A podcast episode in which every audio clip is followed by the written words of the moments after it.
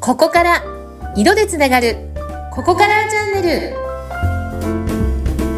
ルテラリティがはいここから始まるあなただけのサクセスカラーストーリーここからチャンネルですここからスタイリストバイオレットと川やいです今日もよろしくお願いしますはい、インタビューを務めさせていただきます。ズッピーこと、ズシヒデツグです。バイオレットさん、よろしくお願いします。よろしくお願いしますはい、なんだかご無沙汰、お久しぶりな感じがしますね。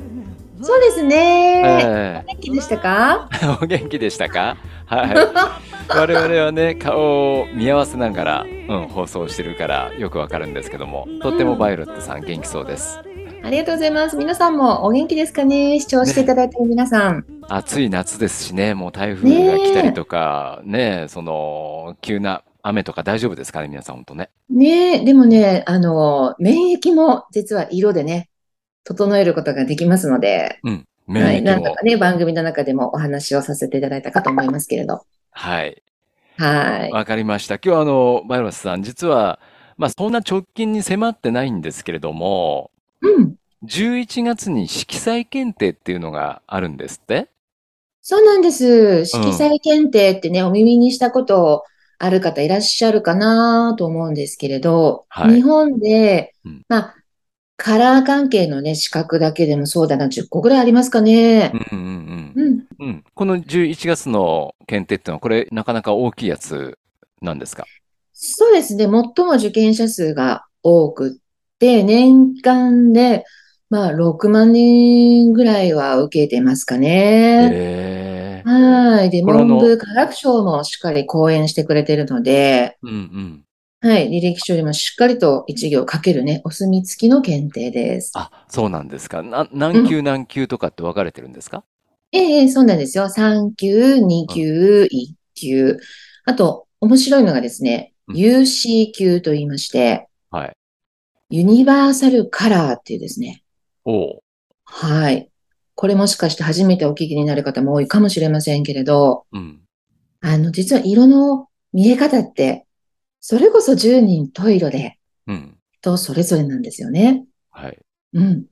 例えば自分にとって赤と見えてる色が、隣の人にとって同じように見えてるとは限らないんです。うんうんうん。血液型もね、いろいろこう、O 型とか A 型とかいるように、色覚のタイプもいろんな型、タイプの方がいらっしゃるので、うん。はい。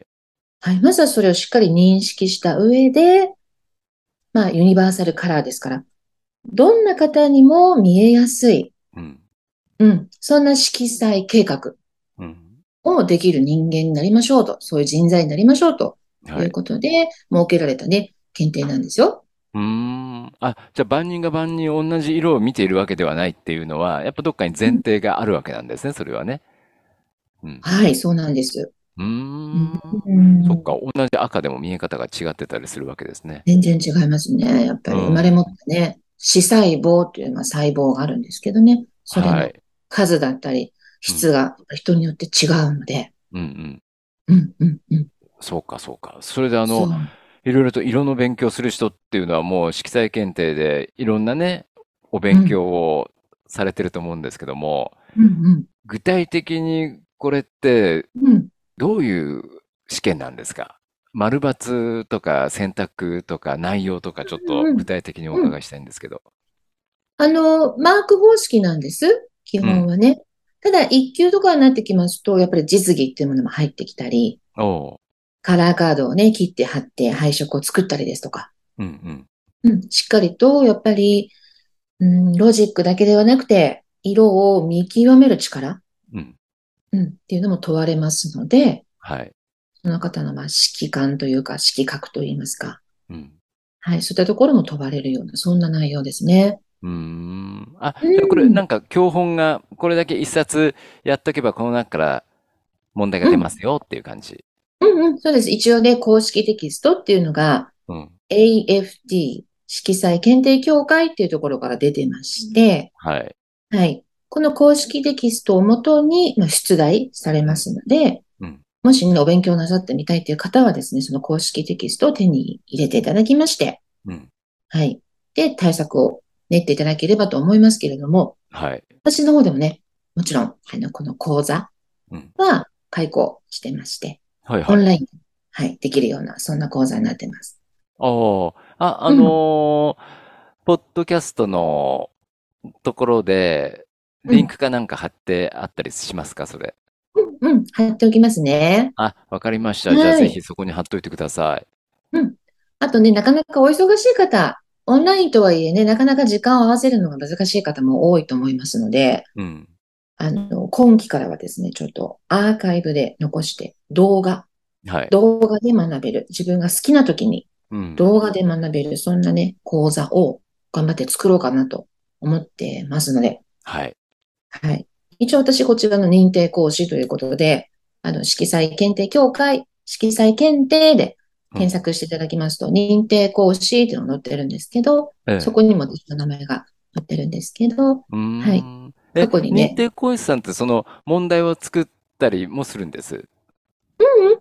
問題作ったりはしないんですけど、うん。あの、まあ、お墨付きをいただいているので、この協会さんからいろいろ、まあ、派遣というかお仕事を紹介していただいたりですとか、うんうん。で、そこからまあ大学に出向いて教えに行ったり、専門学校に出向いて教えに行ったりなんかもしてます。あ、そっかそっか。じゃあ、うん次の11月の検定で、この辺が出るよっていうのは全くわからないんですね。うん、わかんないけど、うん認定講師ならではの、なんていうかな、勘鼻が利くところはあるんですよ鼻この辺じゃない 過かな。去のね、あの、問題なんかも分析したりとか、うんまあ、うん傾向ですとか、ここはもう絶対大事だから覚えといて、みたいなうんポイントですとかはい。は、やっぱりあの、独学ではなかなかうん難しいところをですね、かゆいところに 手が届くような形でお伝えしてますので、うんうん。それは楽しみですね。ちょっとね。そうですねあの、見てみましょう。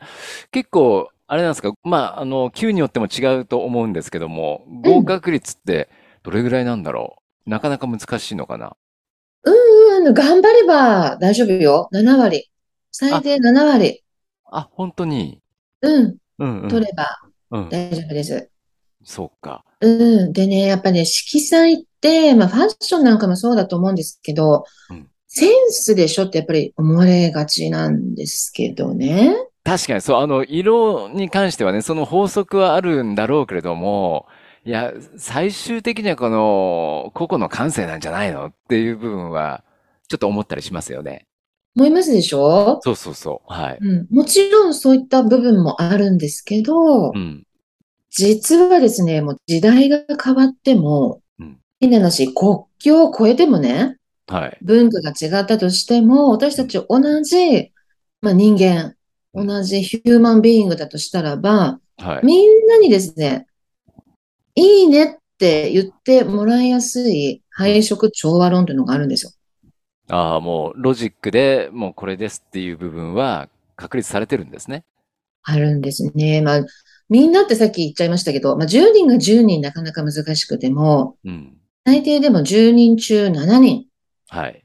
には、いいねってうん。言ってもらえる配色のテクニック、コツっていうのはうん、もう一生変わらない永久不滅テクニックとして実はあるんですね。おー。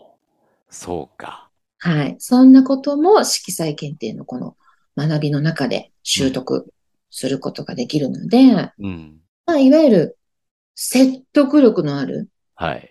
根拠のある、まあ、配色とかうん。コーディネートを提案することができるし、また自分でもね、それをこうロジカルに、まあ、わかりやすく相手にね、伝わるような形でうん説明できるうん。ようにもなっていきます。ああ、そっか。まうあ、んそうですよね。色を配置して、これパッと出して、はい、これできました。見た感じいいっしょっていうのじゃ、やっぱ説得力がない もんね、やっぱね。うん。どうなんか雰囲気いいでしょそれってね、お仕事行ったらね、はい。すごくいいですけど、うんそれだけだとね、ちょっと厳しいので、うん。例えばほら、皆さんもご経験あると思うんですけど、はい。お買い物に行ってね、うん。例えばお洋服一つ買うときに、うん。お似合いですねって、うん。言われまあすの、ね。誰でも言うじゃないですか。はいはいはいはいはい。うん素敵に着こなしていただいてますとかね、誰でも言えますよね。うん。うん。じゃあ、なんで似合うのか、なんで素敵なのかってうん。いうのを、やっぱり言えた方が強いし、販売員さん、提案する側としては、例えばね。そうだよね。うん。こういう理由で、これだからあなたに合ってますってね、やっぱ説得してくれないとね、いや、いいですよ、お似合いですね、あ、これもいいですねって言われたらね、逆に迷っちゃいますよね。そうですよね。まあ結局売りたいから言ってるんでしょっていうことになっちゃいますよ ね。そう。やっぱりお客様としてもよりね、あ、この方の言うことだったらっていうことで、やっぱ信頼して、うん。ね、買っていただいた方が満足度も上がるし、結局それが売り上げっていうところにもつながっていくと思うので、うん。やっぱり提案する側としてははい。根拠、ロジック、うん。うん、知っているのといないのでは大きな違いかなとうん。思いますので、そうですね。う。うんん。具体的にこの色彩検定取られる方っていうのは、どういった職種の方が多いんでしょまあ、一番思い出しやすいのが、やっぱり美容系、デザイン系、あと建築、ううん。アパレル、はいはいはいはうい。ん、などなどなんですけれど、ええ。まあ、言い方を変えると、色がない世界ってないので、うん。確かに。あの、正直、何にでも使えます。うーん。